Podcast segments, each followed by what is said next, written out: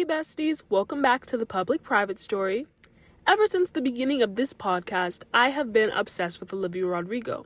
My first episode ever was talking about Olivia Rodrigo, and it's her birthday. So, every year I have to do something special to honor her. And this year's something special is talking about my favorite songs from her entire discography. I'm going to look at them sonically, lyrically, and then how they make me feel. What are the vibes? What are the emotions? And these songs aren't necessarily in a specific numerical order, but I'm just going to be talking generally my favorites. And first that I'm going to be talking about is this one song, Favorite Crime, from her first album. And I'd like to say that is one of my favorites because of the crime motif and references that she has throughout the song. And I like how it really reflects the meaning of the song, because it's basically about how she and this guy were not supposed to be together because it's some sort of forbidden love. I'm assuming because she was younger than him and he was pretty much overage. Yeah, he was an adult. She was still a teenager. So that's a bit, iffy. However, she's saying that through everything that they've been through, their whole experience, their whole relationship, she hopes that even though it was kind of wrong or it was forbidden by society's eyes, and they had their ups and downs, she hopes that he still valued those experiences just like she still does. And she hopes that she was his favorite crime. That's what she says throughout the whole song. But then also she has lines like before the chorus, she has one verse where it says, "One heart broke, four hands bloody." It's like the whole aftermath, she was the one who was left hurt, but both of them were the ones who put in that effort to make her be hurt. They were both accomplices in the relationship, and she mentions that in the first verse. And then after the chorus, oh my gosh, I really loved, "You used me as an alibi, I crossed my heart as you crossed the line, and I defended you to all my friends."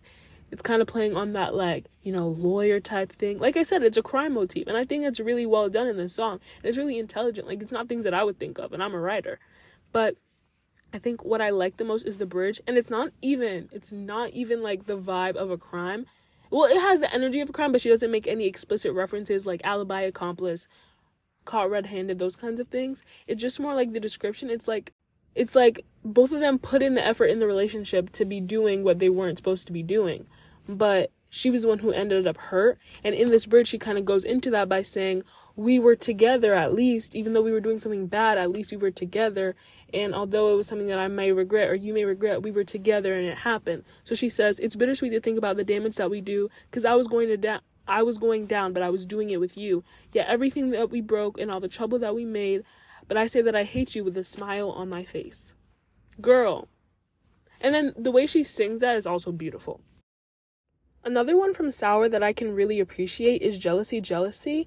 I listen to that when I need to run. I listen to that when I need to feel anger and I really need to express it, because the song is so angsty. And I know that may be a bit cliche to say, but that was her intention. It's really trying to demonstrate the feeling of being a girl in society, comparing yourself to everybody that you see everywhere. And on her new album, Guts, she has songs that reference that as well. And I like seeing that transition from the really angry 17-year-old Olivia Rodrigo feeling that, and then seeing how it's transferred into other songs on her newer album when she's a bit older, but it's still essential feelings of girlhood or things that just happen. It's natural, it's normal, a cyclical thing for all girls everywhere. They experience that kind of feeling of comparing yourself to other people, and it's really hurtful, and she kind of spreads that out throughout her songs. So for example, in Jealousy, Jealousy, in the bridge, she sings really nicely.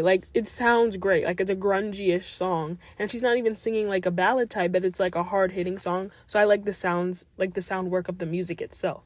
But she sings, all your friends are so cool, you go out every night in your daddy's nice car, yeah, you're living the life, got a pretty face, a pretty boyfriend too, I want to be you so bad and I don't even know you, all I see is what I should be, happier, prettier, jealousy, jealousy, all I see is what I should be, I'm losing it, all I get is jealousy, jealousy. So it's talking about how you can see everybody on social media or just out and about, and they seem to be living the ideal life because that's what they're portraying. And you don't know who they really are. You don't know what they're really going through. But on the outside, it looks like they're perfect. And it's more perfect than what you're feeling. In that same vein, one other song that I really enjoy from her new album, Guts, which I was just referencing, is Pretty Isn't Pretty. It's the same message as Jealousy, Jealousy, but it's a bit softer, but she still has that little not as ballady sound.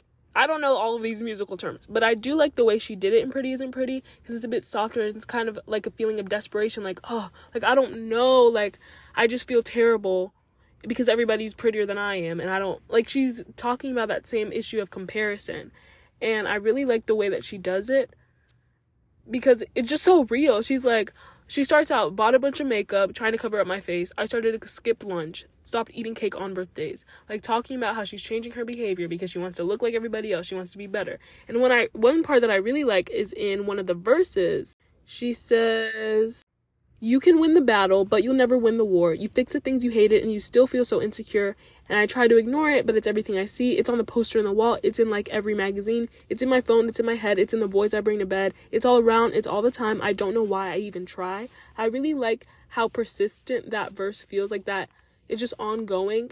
It's the asymptote, if you're familiar with the literary terms, without any conjunction. And that's kind of like building the pressure as she goes through the song. And I really like the way that it's done there. But then also like the whole idea of like, you can win the battle, but you'll never win the war. Like, you'll feel good for one moment, and then you feel bad completely, like overall. And then she just keeps going on to that and how it's everywhere. Like, you cannot escape that feeling. And that is so real.